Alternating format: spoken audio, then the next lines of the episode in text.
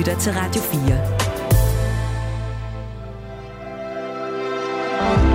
Velkommen til Mellemlinjerne.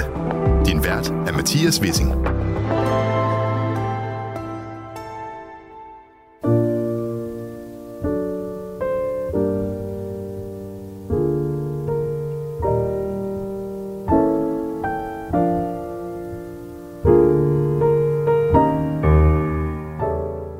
watching the Taylor Swift um, thing this summer, I mean, it really is extraordinary. It's like 150,000 people screaming the same words together. But luckily, Taylor is just totally benign. You know, she's not Napoleon, thank God. Sadie Smith er en af verdens førende forfattere og skarpeste kulturanalytikere. Ikke mindst berømt for sin evne til at spide tidsånden. I don't know how to say this without being misunderstood. Most people are Nazis. And by that, I don't mean most people hold Nazi beliefs and subscribe to the principle of Nazism and anti Semitic. I don't mean that. But I mean, most people are as susceptible as all of those Germans were. Most of us are like that. We're, we're all like that. It's so easy to be influenced. The question is, who's doing the influencing? Noget af det, der optager hende lige nu, og som også er omdrejningspunktet i, hvad hun selv kalder en samtidsroman, der foregår i fortiden, Bedrageren, der netop er udkommet på dansk, det er spørgsmål om folkeforførelse og massernes magt, og om hvad fortiden kan fortælle os om nutiden. A conflict I noticed in my classes is that students believe two things simultaneously. One, that this is the best of all possible worlds and we've progressed enormously and and then in the next breath they'll tell you this world is a trash fire. Nothing could be worse than this. And we're heading. So I, I was really fascinated. Like, which is it? Are we the most progressive people who ever lived, or is the world a trash fire? Vi befinder os altså i en splittet tid, men det er ikke første gang, vi står her. For i min snak med Sadie Smith peger hun på, at nutiden på mange måder minder om Charles Dickens viktorianske England, der som bekendt på en og samme tid var den bedste og den værste. And I think when you look into the Victorian period, uh, people felt exactly the same way that it was the most progressive time that had ever been, but which, by the way, they had a good case for. They were creating mass democracy, the women's vote, civil rights for working people, the freedom of slaves. Like they have a case. They were it's a pretty radical moment, um, but they also thought it was the end of time. So this might be a continual um, double thought that people have. Romanen af Zadie Smith, Bedrageren, tager afsæt i en retssag om en svindler, der tryllebandt den britiske befolkning i 1870'erne, hvor slagtersønnen Arthur Orton gav sig ud for at være den retmæssige arving til Tichborne-slægtens svimlende pengesummer. En karakter, der på mange måder spejler en vis amerikansk folkeforfører på vej i det hvide hus. I mean, I started writing it, thinking about it long before Trump. Obviously, Trump became another example. On the other side, it's kind of right wing populism, mm-hmm. whereas the cases I'm describing might be thought of as left-wing populism. Velkommen til Mellem Linjerne. Mit navn er Mathias Wissing.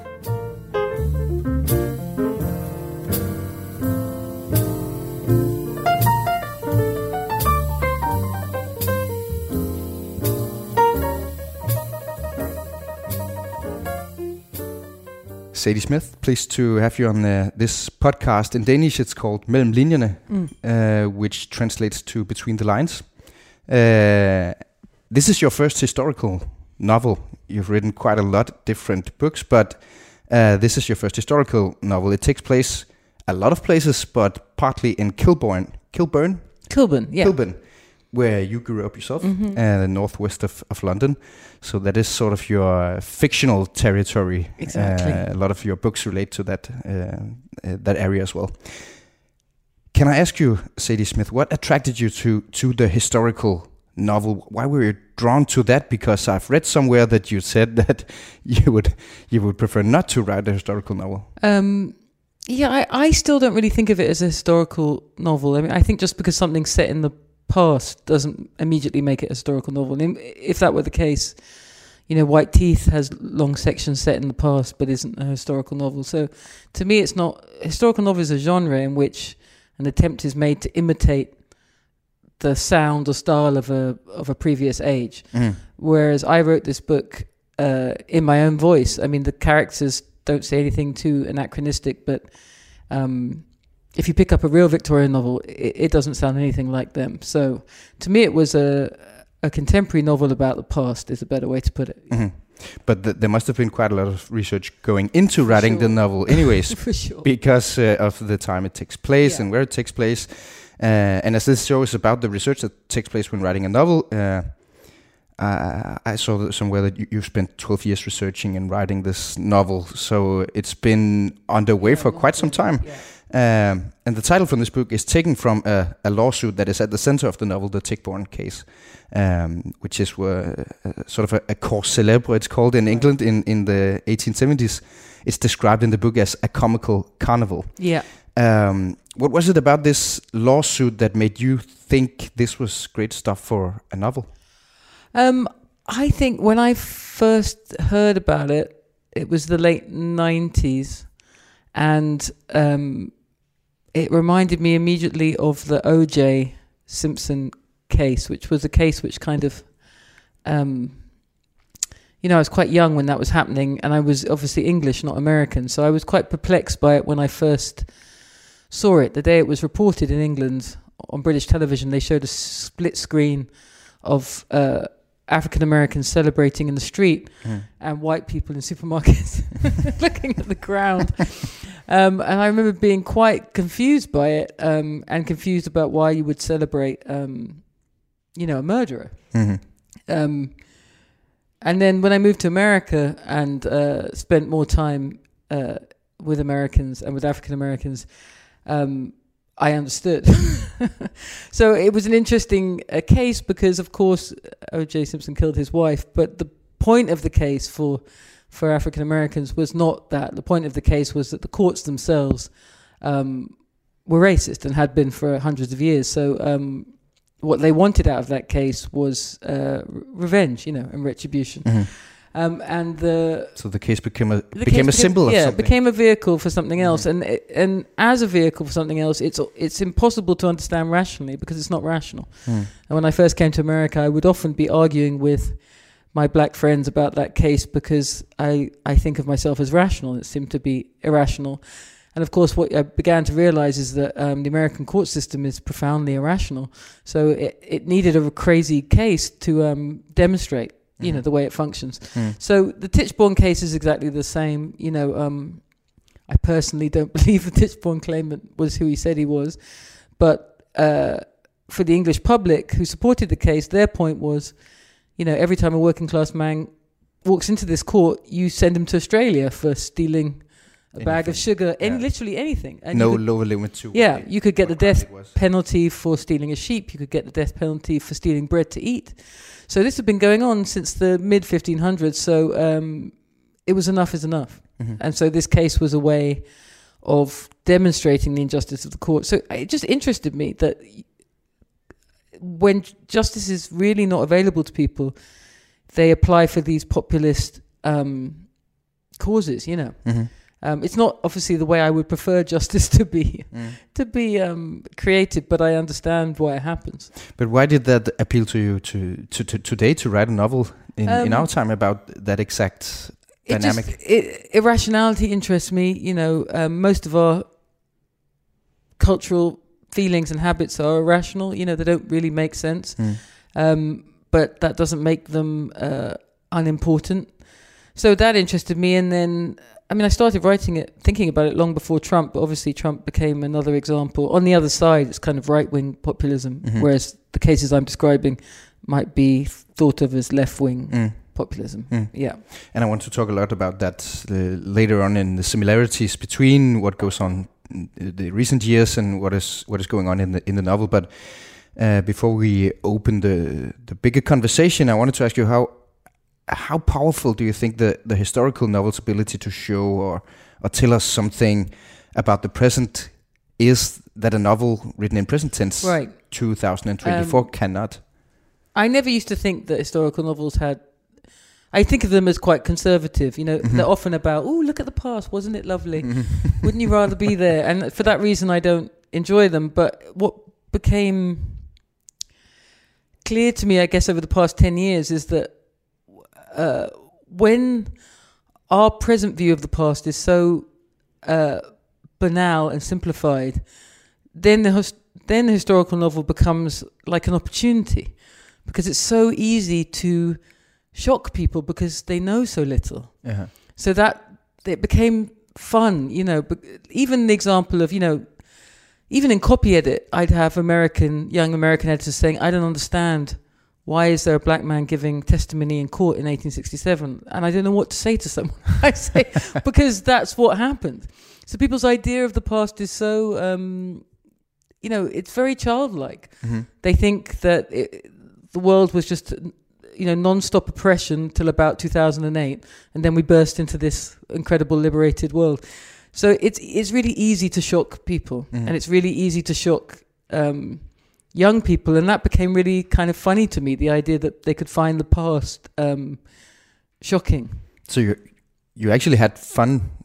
I had so much writing- fun you know, writing, it because this, I uh, knew at this time time in, in the history of the world compared to what you. I knew do. it would be a surprise, and I I guess I was interested in the a conflict I noticed in my classes is that students believe two things simultaneously. One that this is the best of all possible worlds, and we've progressed enormously, and Mhm. and then in the next breath they'll tell you this world is a trash fire. Nothing could be worse than this. Mm. And we're heading. So I, I was really fascinated. Like, which is it? Mm. Are we the most progressive people who ever lived, or is the world a trash fire? Mm. Um, and I think when you look into the Victorian period, uh, people felt exactly the same way that it was the most progressive time that had ever been. But which, by the way, they had a good case for. They were creating mass democracy, the women's vote, civil rights for working people, the freedom of slaves. Like they have a case. They were it's a pretty radical moment.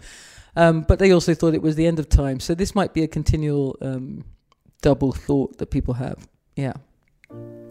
And uh, we'll get back to that later on our conversation. Welcome to uh, to the podcast, Eddie Smith. Thank you.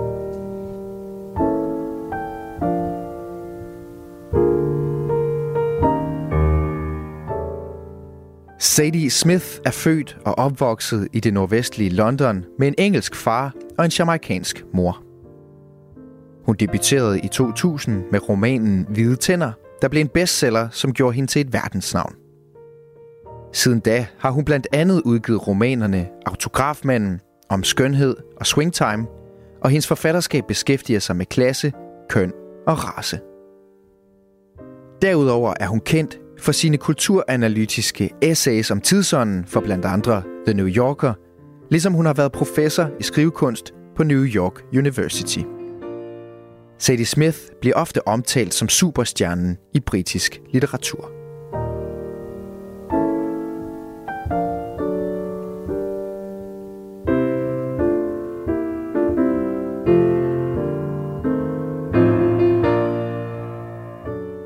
Um, at at at the center of the of the Tichborne lawsuit is the question of who is telling the truth, Right. as it is in a lot of lawsuits, right? Right. Um, but I thought when I when I read it that it was at the same time a highly ambitious theme for a novel, truth.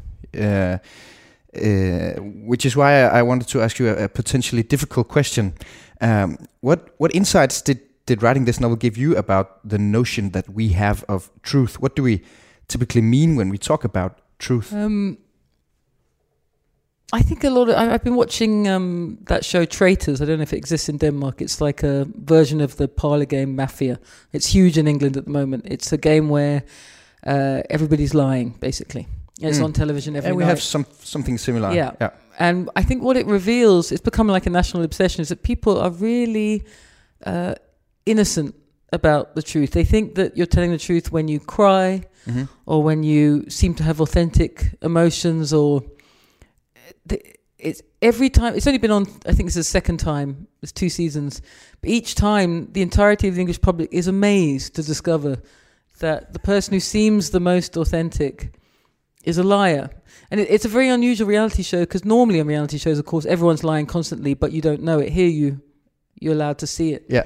Um, so I, I think that's the main thing that the affect has got nothing to do with it truth, and people are so um, so easily fool, fooled, and, and I guess so easily nudged, and um, that's that's a problem. I think that's become a problem, particularly in the digital age, that nobody really wants to say. I am hugely easily influenced and can be nudged in any direction Mhm. and because no one was willing to say that, um, we never were able to put the blame on the people who were doing the nudging because we didn't want to admit it to ourselves, and that's that's been a pro- problem, I think. But the but the truth about people is, including I include myself, is that we are very very easily influenced Mhm. all the time by everything. Mhm. Um, so uh, that's an important thing to know, and that and that it's very easy for for money and power to manipulate people. If you walk around saying, as people often do, especially maybe in the first ten years of the iPhone, um, it's made no difference to me. I'm exactly the same person. I've, uh, you've you've Mm. made it impossible to to fight the argument politically or um, structurally because you're not admitting the fact, which Mm. is that this is a behavior modification system and you have been modified. But but of course we also there are differences in terms of uh, how good people are to seduct us or to Yeah. to to to uh, to cheat us. Uh, yeah, I mean everything is a mediation. Like there's no way of unless you are literally born like Mowgli in the forest and you have no contact with humans, you're going to be modified by culture, by your school, by your government. That's human. That's human society. But the question is, who do you want to be modified by? Mm. and uh, that I think has become like the key 21st century question. Like I personally, I'm an old style uh, socialist, so I'd rather be modified by you know a government which I vote for, which I believe in, and which holds my values and uh, is not self-interested. I'd rather that than be modified by five men in Silicon Valley who have no interest in me. But that also, if that indicates at the same time that truth is something that can be bended and can. It can always be bended, but because the, the social lives of people is not physics or math. This is not an absolute area. It's not about the truth. It's about the truth you can live with. Mhm. So And there are no which, ultimate which leads me to the question, uh, and I think this is a key question in the fraud, Yeah. the, the the novel, is is is truth anything else than what the majority agrees that that it is? Because uh, the Arthur Arthur Orton in, in the novel seduces people and, and the masses in, in in the notion of what is truth.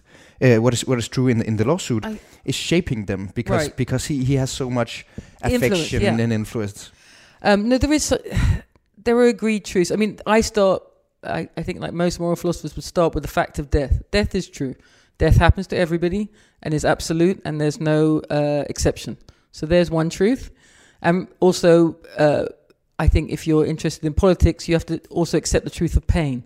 Physical pain and psychic pain are both truths, and all of our moral and ethical lives are, I think, s- constructed around those two ideas. Death is real, so if death is real, it matters if you die at seven instead of 72, or if you die in horrible pain or peacefully. All our moral and social lives are built on that tiny little foundation of mm-hmm. death and pain. So, yes, those two things are true. Everything else is um, an agreement, agreement uh, which you have to make collectively, mm-hmm. which is difficult. it's difficult, but it's it's not math. So when I think about, I mean, language is a perfect example. Uh, language, if I say the bed is blue, um, that cannot mean the bed is red. There are borders around language. Um, but it's still not the same as 2 plus 2 equals 4. Because the bed is blue means something different to you than it does to me. It has all kinds of connotations, significances, memories. Your mother might have died in a blue bed. I don't know. So there's always this ambivalent area. Hmm. And our social lives are about having to deal with the fact that there is an ambivalence. There's a hmm. gap in meaning, there's an uncertainty. We do our best with language, we try and come together within it, but it's never going to be 2 plus 2 equals 4. Hmm. So that's just something you have to uh, deal with about social reality. But what is extra intriguing about that statement about what is truth, and one of the things that is true is death, is that in this case, uh, the whole lawsuit revolves around uh, a person which people think is dead, uh, and and somebody claims to be him. So so the, it is it is the very the very foundation of what we think is truth that is being. Uh, that It's right at the border, but but such a crazy case would never have made any progress in the courts, just as Trump or with OJ, if the system itself, as in the shared system of meaning, in this case the legal system, um, was just and was invested in by all. Such cases wouldn't exist in that world. So the world you're looking for is a world in which those systems, those structures, which can never be perfect and are always uh, an approximation, are good enough that you can live within them, limiting as much as possible unnecessary pain and early death.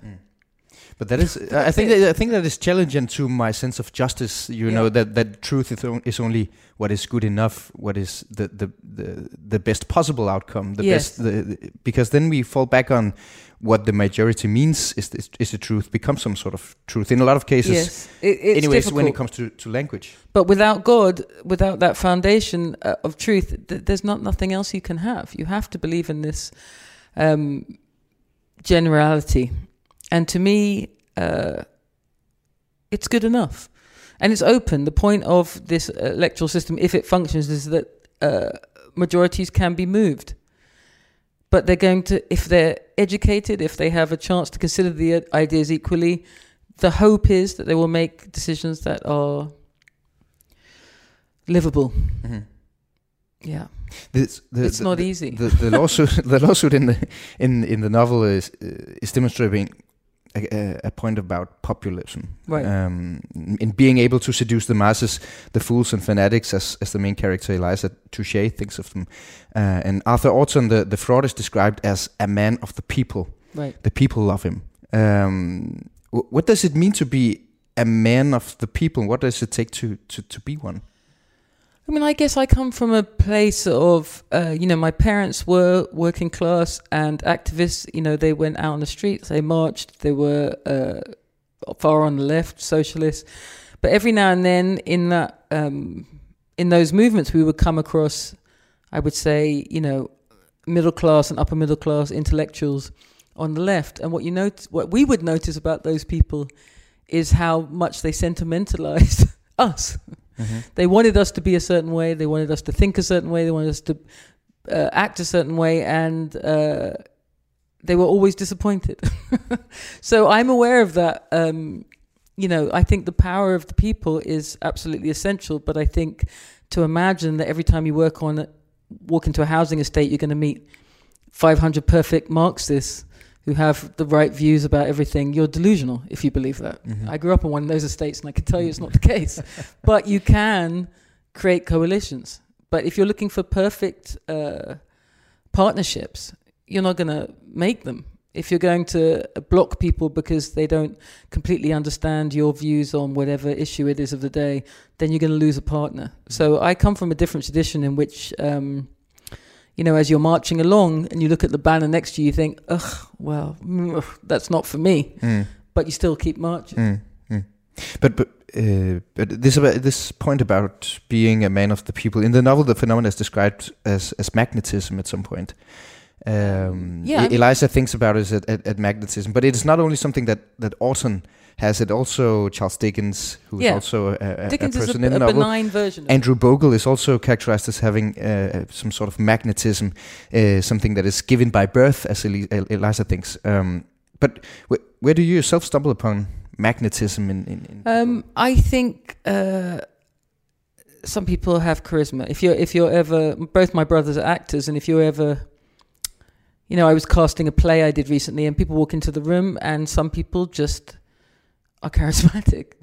It's not a virtue, and it usually uh, seems to me to come from a place of trauma and childish need, but it, it exists. and the most benign version of it, um, you know, is in our actors and our footballers, and um, but the non-benign version, you know, I, I think I spent. This is a strange thing to say, but I think from between 2016 and 2020, uh, when I was walking through America, I would often say to myself, I don't know how to say this without being misunderstood. Most people are Nazis, and by that I don't mean most people hold Nazi beliefs and subscribe to the principle of Nazism and anti-Semitic. I don't mean that, but I mean most people are as susceptible as all of those Germans were. Most of us are like that. We're we're all like that. It's so easy to be influenced. The question is, who's doing the influencing? And at the moment, uh, it's not uh, fascist on the level of Hitler. But if such a person were to take over our devices, I don't think it would take very long. But it's cra- it's crazy when when we because when I read this and I read the point about being charismatic and having Yeah. magnetism, I instantly thought about Hitler Yeah, and yeah. I thought had about enormous charisma. Uh, uh, the charisma, uh, because normally we think about charisma as something that is a, a positive um, No, no. treat to have, but but charisma can also create a lot of a lot of damage, if, damage. if if you use it the wrong Right. way or the right way, uh, Um, depending on what views you have on it. People Um, really long to be uh, in a group when you watch them in football matches, when they give up themselves to become part of the group. mhm. It's ecstatic.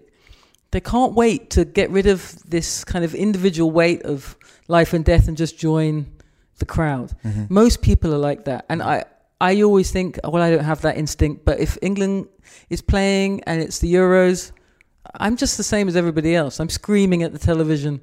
It's in us. It's deep in us. So you have to um, know that about people. You actually beat Denmark in the in the Euro I know. semifinals. Yeah, it was very Sterling was diving in the Yeah, yeah. yeah, yeah. But he was from my neighborhood. He's our local hero. He's from Okay. Wembley. Okay. Um, so I, I absolutely, it's atavistic and it's very deep in everybody. Yeah. Nobody is above that. Few people are. You get these artists. It's mostly artists, I think, who are absolute. They have no interest in the collective at all. They refuse it as a concept. But most of us, it's there, and um, So we're searching for these people who have Christmas to Yes. to to create some sort of Yeah. belonging or a, a bigger. watching the Taylor Swift um, thing this summer. I mean, it really is extraordinary. It's like 150,000 people screaming the same words together. But luckily, Taylor is just totally benign. You know, she's not Napoleon, thank God. And then there is another American, uh, a certain American politician that came to my mind several times doing doing the reading about Yeah. uh, Arthur Orton. Um, always dodging bullets, joking his way out of it, uh, knowing his audience, making them laugh to get out of Yeah, out of and giving you permission. You want permission. Uh, what similarities are there between Donald Trump and, and Arthur Orton? Because they do most certainly not share their background. No, and their politics are very different, really. Tichborne is a hero of the left, and um, Trump is a hero of the right. But I think they both give us permission to behave a certain way. The Tichborne rallies were wild, people screaming about the conspiracies of Catholics, about fixed juries, about uh, British power being against them. You, it's uh, it's an outlet, and I think if you don't give people um, reasonable outlets for those feelings, that's where they will go. Um, and I don't. Uh, the, the feeling of of uh, late capitalism is, I think maybe its defining feature is that you feel that nothing can change. That is, it's defined that way Mm. and uh, its greatest uh, asset, the phones, also keep you in a constant present. So you have no sense of any possibility of change. There's no past, there's no future, there's only just now. So I think the thing about populism, whatever you think about it on either side, is that it breaks that um, dream. Mhm. It just explodes it. Um, and that is the power of Trump, and that was the power of Tichborne. Trump made you, people feel that things could change, and quickly. And what do you, and, and, and what do you think about breaking the, the breaking the, the, the, the mirror in that sense? Because uh, when when you say that the end stage of late capitalism is that you, that we think that nothing can be changed, it doesn't sound like something positive to be there, uh, in, in especially not being jailed to our to our phones. Yeah. So I mean, so so there's a longing after something populistic to to to to take a bring us out. of Yes, uh, there is, but I think there's also. I feel very optimistic because, uh, you know, if this were 2000 and I don't know 10, like when I wrote my Facebook essay, you would be sitting across from me, smirking at me, calling me a luddite, and laughing at that I wrote this ridiculous old lady essay about faith. We, we've just moved so far ahead. Mhm. I'm not alone anymore Mm. at all. Even if people can't stop, they want to stop. That's a huge difference. Ten years ago, nobody, everybody was like, "What the fuck is the problem?" I love this. I love it. It's the best thing that. Ever. So it's a completely different world. So I, I feel very excited about what's going to happen. We'll return to the the di- digitalization subject Yeah. a little bit later, but I, but, but I, I want to talk a little bit more about uh, what what I and Eliza uh, are shocked about is how different we can perceive the same thing. Yeah. Uh, when when when Trump was accused with uh, what was crushing evidence of sexual harassment on numerous occasions before the election in in 2016, uh, I sighed and I thought, okay, that's it, he's out. yeah. oh, okay, that was lucky for us. Yeah. But he was still elected, and now Trump is on his way back in the White House, even even after sit, sit, sitting a term. Um, am I naive, Zadie Smith, if if I thought that his last term was the odd one out, a sort of glitch in the history of, of the world? I think you have to flip it and think it the other way around. I often think about um, Obama's. Uh, it's a stupid example, but his cultural lists.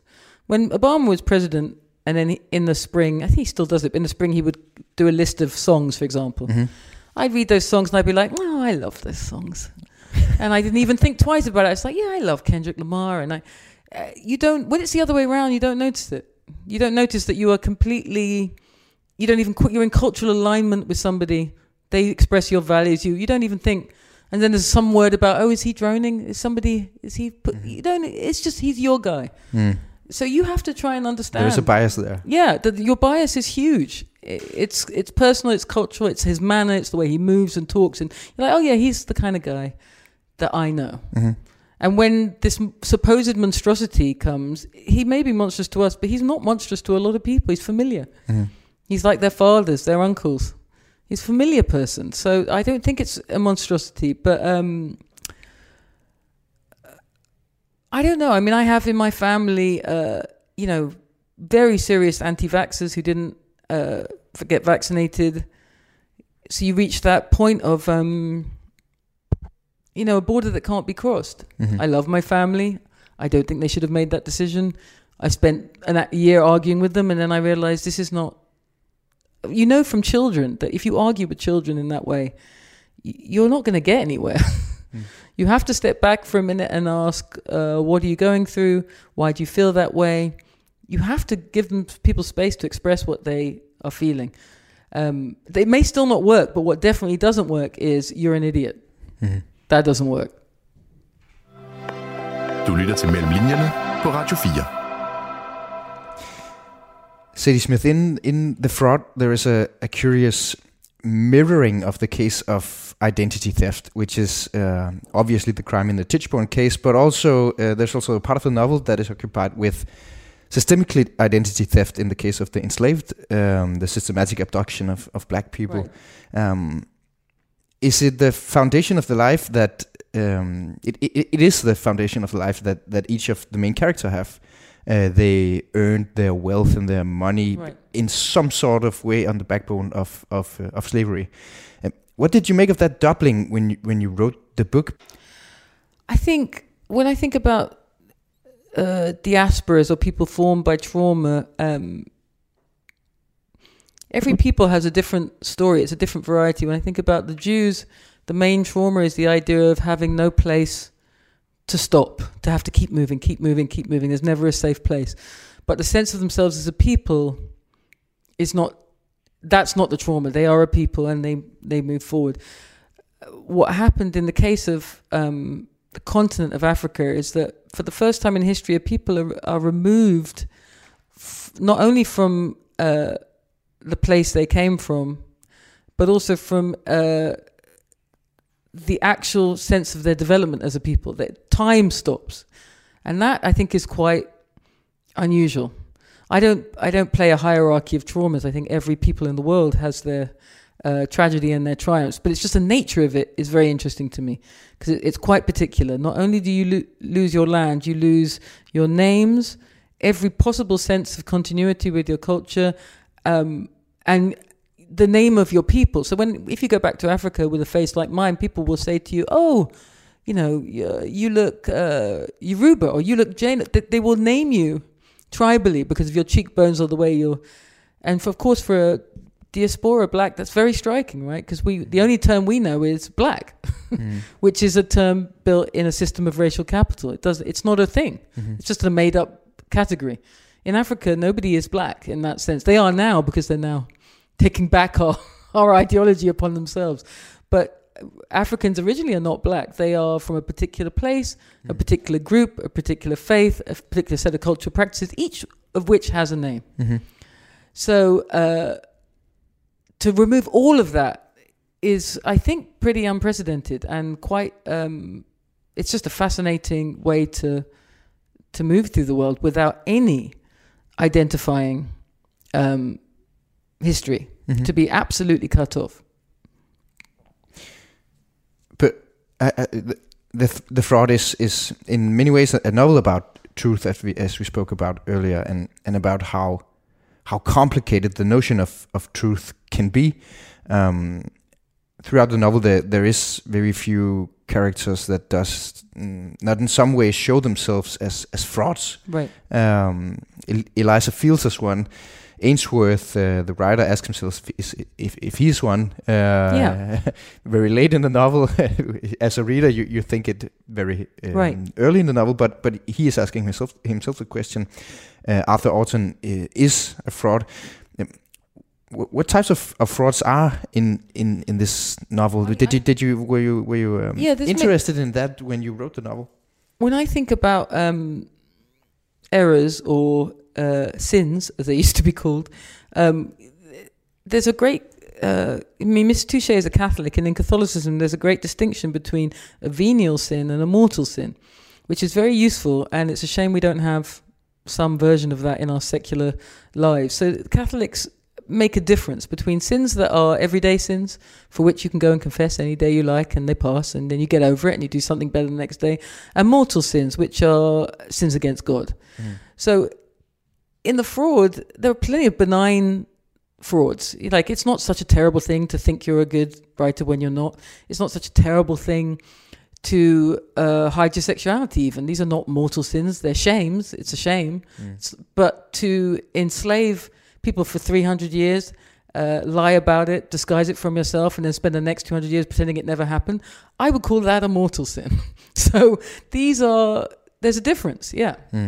So so so the biggest fraud is is in some way not personal, but but No. I think it's um, it, I mean, it, it's personal to the people. When you think for a moment about all the people who lived and died um, on all the islands of the Caribbean, um, in America, in Brazil, uh, nameless, uh, without power, without the rights over their own body over a period of 300 years, uh, it's pretty personal, you know. Mm-hmm. But those people are gone. So um, when I'm thinking about it, I'm, I have to think about it uh, structurally and historically, and also to just, you know, I, I've when I was writing it, all these arguments were going on.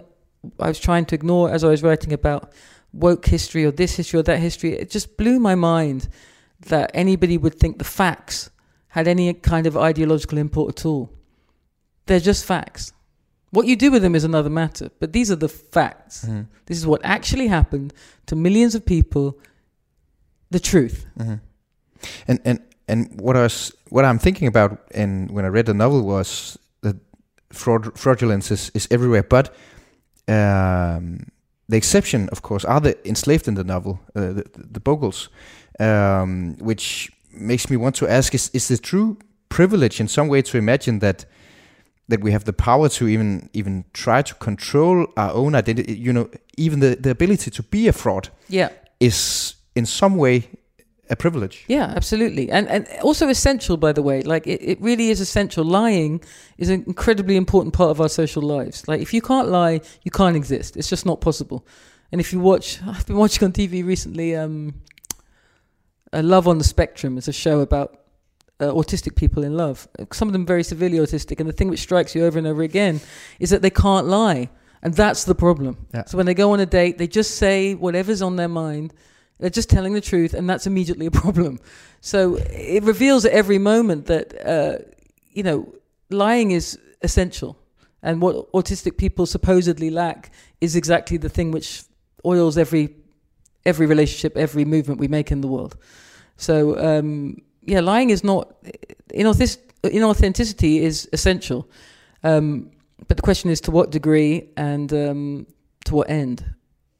I like these um, references to British television. Yeah, I like to watch yeah. television. I don't get out much, so it's you know it's nice to see people on television. Yeah, but, but it, it, creates a, a, an interesting spectrum. Uh, Yeah. with this uh, 19th century novel as a, as a backbone for it, and then Yeah, well, it's I show, grew- I showing how, how, how much how, how easily we we we um, we end in referencing uh, the TV. And Yeah, I mean. I I'm a kid of the '80s and '90s, so I grew up on television, and um, yeah, I you know I'm a kid of all that. Uh, about being a fraud. Uh, that was a detour. About being a fraud, Zadie Smith. Do, do you ever think about yourself as as a fraud? Of course, Being yeah, a writer as well. yeah. I mean, yeah, of course. That's all I ever think about, really. So I don't know how to answer that.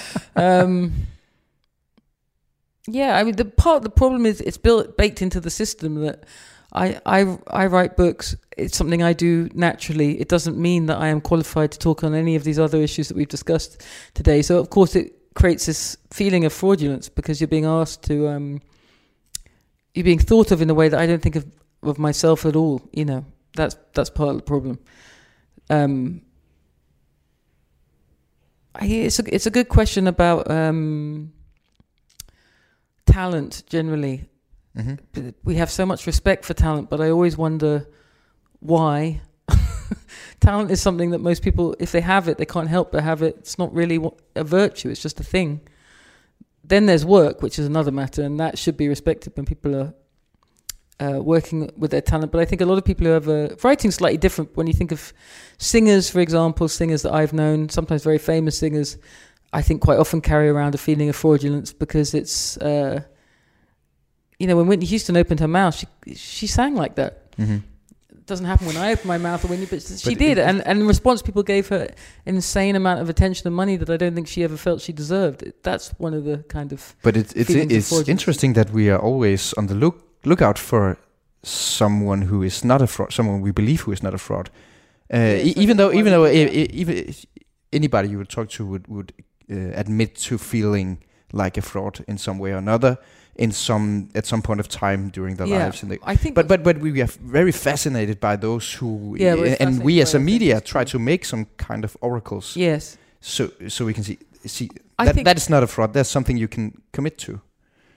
Or I think there are moments in human societies, and we're in one at the moment, and maybe we were in one in 1939, and also maybe in the mid Victorian period, where almost everybody is lying about almost everything, almost all of the time, and that is what kind of struck me about the Victorian period is that it really reminded me of now, in that most people are in disguise in the Victorian period. In, that case, because of this sense of propriety, so just an enormous amount of lying had to be done because human nature doesn't change. They're still having sex, they're still doing all the things we do, but they had to lie about it. And from what I can see in terms of people's relation between their virtual lives and their IRL lives, also requires an almost extraordinary, a Victorian level of deceit, both self deceit and public deceit. So I think that's maybe where the obsession with authenticity is coming from. So so what is the resemblance between then and today? Because I think I think we do, um, but do we have to lie that much? Because I, I think there is a uh, th- there's there's come like a, a big trend of uh, trying to be honest, trying to be But ourselves. do you find it to be honest? Do you Mm, find most of the I think voice you maybe the the ambition Yes, is, but I is to don't- be it. But but, but the you know it, it is not something that we are amount uh, that we are aware of of, of doing as, as Yeah. much. Can, can we even not lie as as human beings? I just I noticed a genre like between about 2016 and recently where every few months in a national newspaper, I'm sure it's the same here, but in England, America, some journalist or celebrity would write a piece about uh, my whole life is a lie. It's all a lie. Everything I did online is a lie. I've got, I've got, it was all a lie, and it just kept on happening. And I thought, it's just so interesting that they that this is putting people into this situation. They're kind of compulsively confessing to spending the last four years pretending to be somebody, and it's something about the platforms, not the technology, but the platforms encourages. Uh, at the very minimum, a consistency of self presentation, and that consistency is a lie because people are profoundly inconsistent. But we, we uh, I'm thinking about uh, a Danish influencer and reviewer who recently, like a week ago or something, Had, had one of those breakdowns. uh, yeah, c- had to say, uh, I, I don't think she ever was aware that No, she had don't realize they're done doing it, that she yeah. had been plagiating. She was Yeah, yeah, she was taking t- other people's texts and making them her own without Yeah. crediting, and and built sort of uh, a persona around that. Uh, but but but I'm not sure that she was actually aware that she had done it. conscious. I think uh, my only real experience of it is for a, a minute when my children were young and everyone was on Instagram. I didn't have the phone, but I th- I've worked out a way to have Instagram on my laptop. So for about a week, I had Instagram. It was one week. And I remember uh, one afternoon having a screaming argument with my husband and my kids. It came to like physical blows. Like we were physically fighting each other. And I think I threw one child across the room. And about 20 minutes later, I posted this lovely picture on Instagram of us all, and I thought, wow, that's wild that we just did that and then that's what I put up. And so then I stopped. But I think a lot of people are engaged in that kind of um, split consciousness yeah. Mm-hmm. But it is very a, a human trait. it is but it made me feel so awful looking at that picture remembering what had happened like an hour earlier. I just mm-hmm. thought I can't live like this mm-hmm. Radio 4. Ikke så forudsigeligt. I want to ask you about something else, Zadie Smith. Something about uh, colonial power. yeah Um, less than a year ago, the Danish movie uh, it was called Viften, uh, or The Fan in Oh, English, but it was seen it, actually yeah. called Empire. yeah Um, in English, it, it, it came out, uh, and it was about the past of Danish colonies in what is known now as uh, the U.S. Virgin Islands. right Uh, and the plot takes place in 1848, and the aim of the movie, the director said, was to correct the collective loss of memory that we have here in, in, in Denmark about our own past as, as a colonial power. Uh, do you recognize that that that loss of memory when it comes to the history of en, of enslavement and, and colonization in, in, in Europe and, and no less in Denmark? Yeah. I mean, the sadness for me is I think when I was a kid, I, um, I, what did I believe? I don't know what I believed really. Uh, maybe I thought I really believed in the British sense of fair play and, uh, I, I think, uh, there's, given that, oh, I don't know how to put this, having spent 12 years reading about this stuff, there is no way to tell the story of England between 1650 and 1900 without slave. It's just not possible. You'd have to make a massive conscious effort to to obscure it. So I guess that was the realization of writing this book. There's been a massive conscious effort because you can't unpick it. Every penny, every every institution. So it was deliberate. That's what that's what I think hurt me, knowing that the educational system made made a deliberate effort to obscure this. Even now, when I'm talking to particularly you know posh English friends, as you bring it up, they start to sigh. It's it's like bad form. Like, oh, why would you bring that? Oh, oh. Like it's it's tiring to hear about it. I- have two feelings. One is that I personally do not believe in hierarchical reversals or revenge politics. That's I don't believe in that. But if you chose to practice that kind of politics, you would be justified. that's that's what I mean to say. Given that Can, we're talking can you about exemplify? I, so we're talking about 300 years of uh, pretty much constant brutality, if you then chose to say, uh, as revenge or return for this, we will have all of uh, everybody uh, from these previous islands uh, replenished with money, they should all come and live. You, you'd have a case.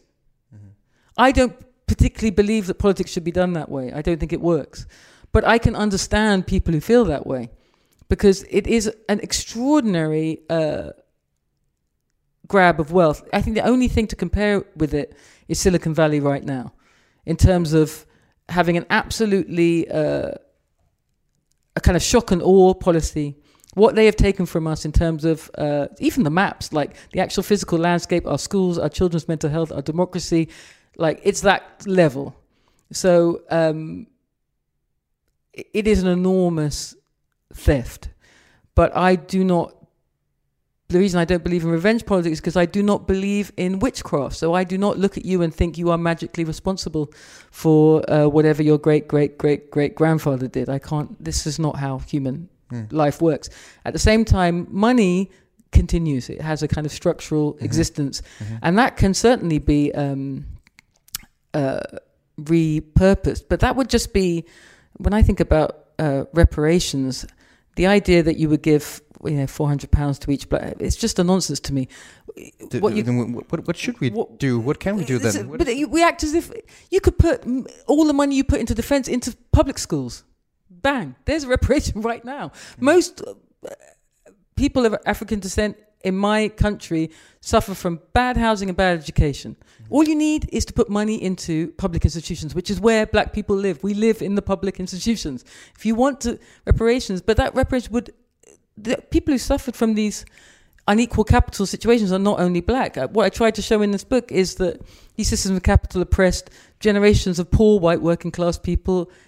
This is about class. It's about class. And the only reparation for these kind of class wounds is investment in the public sphere where the people live. in their housing, in their schools, and in the public sphere. So to equal that un history of unbalance of injustice, injustice, I, I you, lived you, you just structure. have to to to start fixing it from today yeah, you just and, fund and, it. and, and tomorrow, and Yeah. in, instead of I am an instead of- of, example. looking backwards. in the post but but looking backwards helps you to know like i i was born into a post-war compact i wouldn't have this education everything i'm saying comes out of my mouth right now is the product of a free education my health the fact that i am 48 and pretty healthy is a product of a free healthcare system uh, no one in my family before me white or black could expect either of those things neither of my parents went to school my father is from English peasants. My mother is from slaves. Neither of them had any of these things. What happened in the compact after the war was the understanding that healthcare and education are human rights, and that one of the things we can correct, given the disaster of the previous century, is exactly that. Mm. But when you look at that post-war compact, what did it come out of? The war. Mm. It turns out you can almost never get anyone to pay for any of this stuff unless it's in the rubble of a war. Mhm. I hope it doesn't come to that this time. You, you you spoke a bit before about uh, having the courage to ruin the mood in, in you know to to to to state the facts as as they were and in this movie uh, Viften Yeah. that I talked about before they made a point uh, of making it absurd very dark humor at times even though Yeah. it was about um, the uprising against uh, slavery in, in the US Virgin Islands uh, and they did it to, to soften the blow, not to moralize unnecessarily, and, and, Right. and, and not wishing to, to push the audience away. Um, in your novel, you write about slavery in, in, in the Caribbean, but again, from another perspective, it is uh, Eliza Touchet who is engaged in the history of, of enslavement by proxy, Right. by listening to uh, the slave Andrew Bo- Bogle. Why, why is he not Andrew Andrew Bogle, the, the, the former slave in the novel? Why, why is he not the, the main character? Um, first of all, novels don't work as representative. The idea is not uh, uh, he who speaks most is the hero. I'm writing about a system. That system was largely run by English people, and so it, it seems to me I could easily write, you know, a 200 page book about the miseries of slavery. I'm not sure what it would. What it, what effect that would have? I don't know how many more books you need to hear about. Oh, uh, she was whipped this way. They were. So, who is it for? It seems to be like a kind of public entertainment for white people. Oh, look at this terrible suffering. I wasn't interested in any of that. Um, I also know my people very well. uh, That is the English people, and I know that they, uh, more than anything, uh, are funny, and that they funniness, humor is their uh, central characteristic, and it's the thing that matters to them most. And I also knew that uh, whenever I'd had these discussions with people, the, the main insult is, oh, you're lo- you losing your sense of humor. It used to be funny, and this isn't a very funny subject. So I, I really wanted to recreate the system of England itself, which was this very uh, civilized, interesting, humorous, charming place, which happened to sit upon a pit of utter desperation and horror. That is the situation. So the novel is made exactly that way. So when you start reading it, it seems like a very charming English novel, and I hope it is charming. Um, and then it opens out into the abyss because that's how England was constructed. Um, I don't. Uh, my interest in English novels uh, is not uh, how do you say wiped out or destroyed by my interest in uh, the reality of British power. To me, those two things go hand in hand, and uh, it's interesting to me more than anything else. I've talked a few times about you know approaching a book like Pride and Prejudice. It, you can approach it as an English social comedy. You can approach it as uh, where did that money come from? Where is Darcy's money come from? It comes from the plantations. It can be a Napoleonic history. It can be a book about form. Um, for me, it's all of these things. And when I'm thinking about the past, I'm trying to think about all of these things.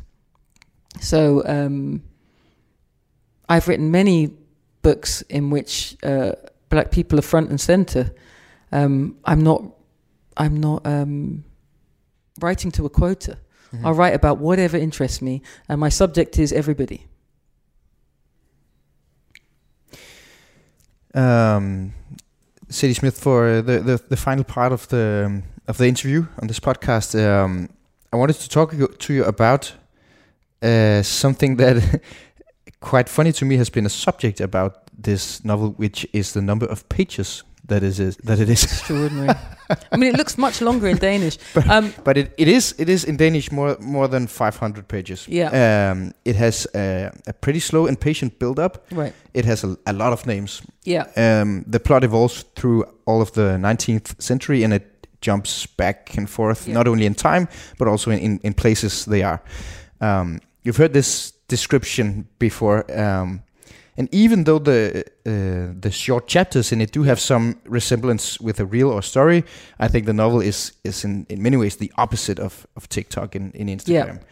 Um, did you think about the density of the novel when you wrote it, or, or have you been surprised about that No, it was um, even something that people talked about? I wanted it to be. Sh- I mean, it's only it's about seventy thousand words shorter than White Teeth, so it's actually not long. It's just the chapters are on different pages. Um, I I think this this is the way I would put it. Um, from two thousand and nine onwards, um, I am the same person, and everybody else is on is on a daily regime of something else. so I, it's not that I'm the same. The question for everybody is, what's going on with you? I think that is the question. Not what's going on with me. What's going on with you? So uh, the fact that that includes literary critics is, of course, uh, troubling. I think if they cast their minds back to, you know, n- late nineties, eighties, they were reading uh, Thomas Pynchon, they were reading DeLillo, they were reading Toni Morrison in her late period. They were reading extremely complicated books. The only thing that is complicated about this book is that the timeline shifts.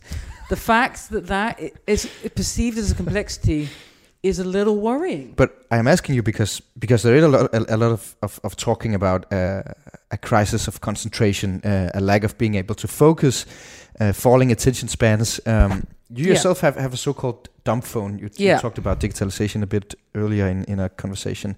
Are you worried about worried about this this digitalization and in, Not for in me, because that's like asking someone who's not on heroin, "Are you worried about heroin?" No, because I'm not on heroin. The question is to ask yourself, "Are you worried?" I'm I not am- worried. I'm I cool. am worried, but but not only for myself, uh, who I know has uh, some Yeah. sort of problem, but I also believe that maybe I can control it, maybe I can adjust. But I'm worried what it, how it affects us uh, as, mean- as as people and as a society. I, as a, for adults, I don't care about the adults anymore. I, I've talked, I tried, and whatever. You guys are adults, so that's not my problem. But, but what I do think is that in any civilized society, you are meant to put a border between adults and children, and I do. Uh, I am resentful. I think I am a bit resentful about the millennial generation. It's not their fault. They didn't have children. I think they're about to find out what the, all their boosterism meant for children sometimes when I'm talking to them now, they're in their late thirties, got babies, and uh, they talk to anyone ten years old, and they're like, "Oh yeah, my nine-year-old uh, was shown hardcore pornography in the playground. That happens to everybody," and they're shocked. And I'm really like, "Why are you shocked? What did you think was going to happen? Why are you shocked? You made absolutely no border between adult and child life, and then you're surprised that mm-hmm. these things happen." But also, uh, the idea that the content is the problem, like that moral panic about pornography, that's to me, that's of course it's unpleasant. I wish my nine year old didn't see pornography in the playground. It's not great for anyone, but that's really not the problem. The problem is the actual uh, what happens, which you're all about to find out when you give a 11 year old girl a phone. It's just what happens to a human personality. Mm-hmm. And I, I don't think I need to preach anymore because I think everyone's going to find out for themselves. Mm-hmm. And a lot of people my age already know.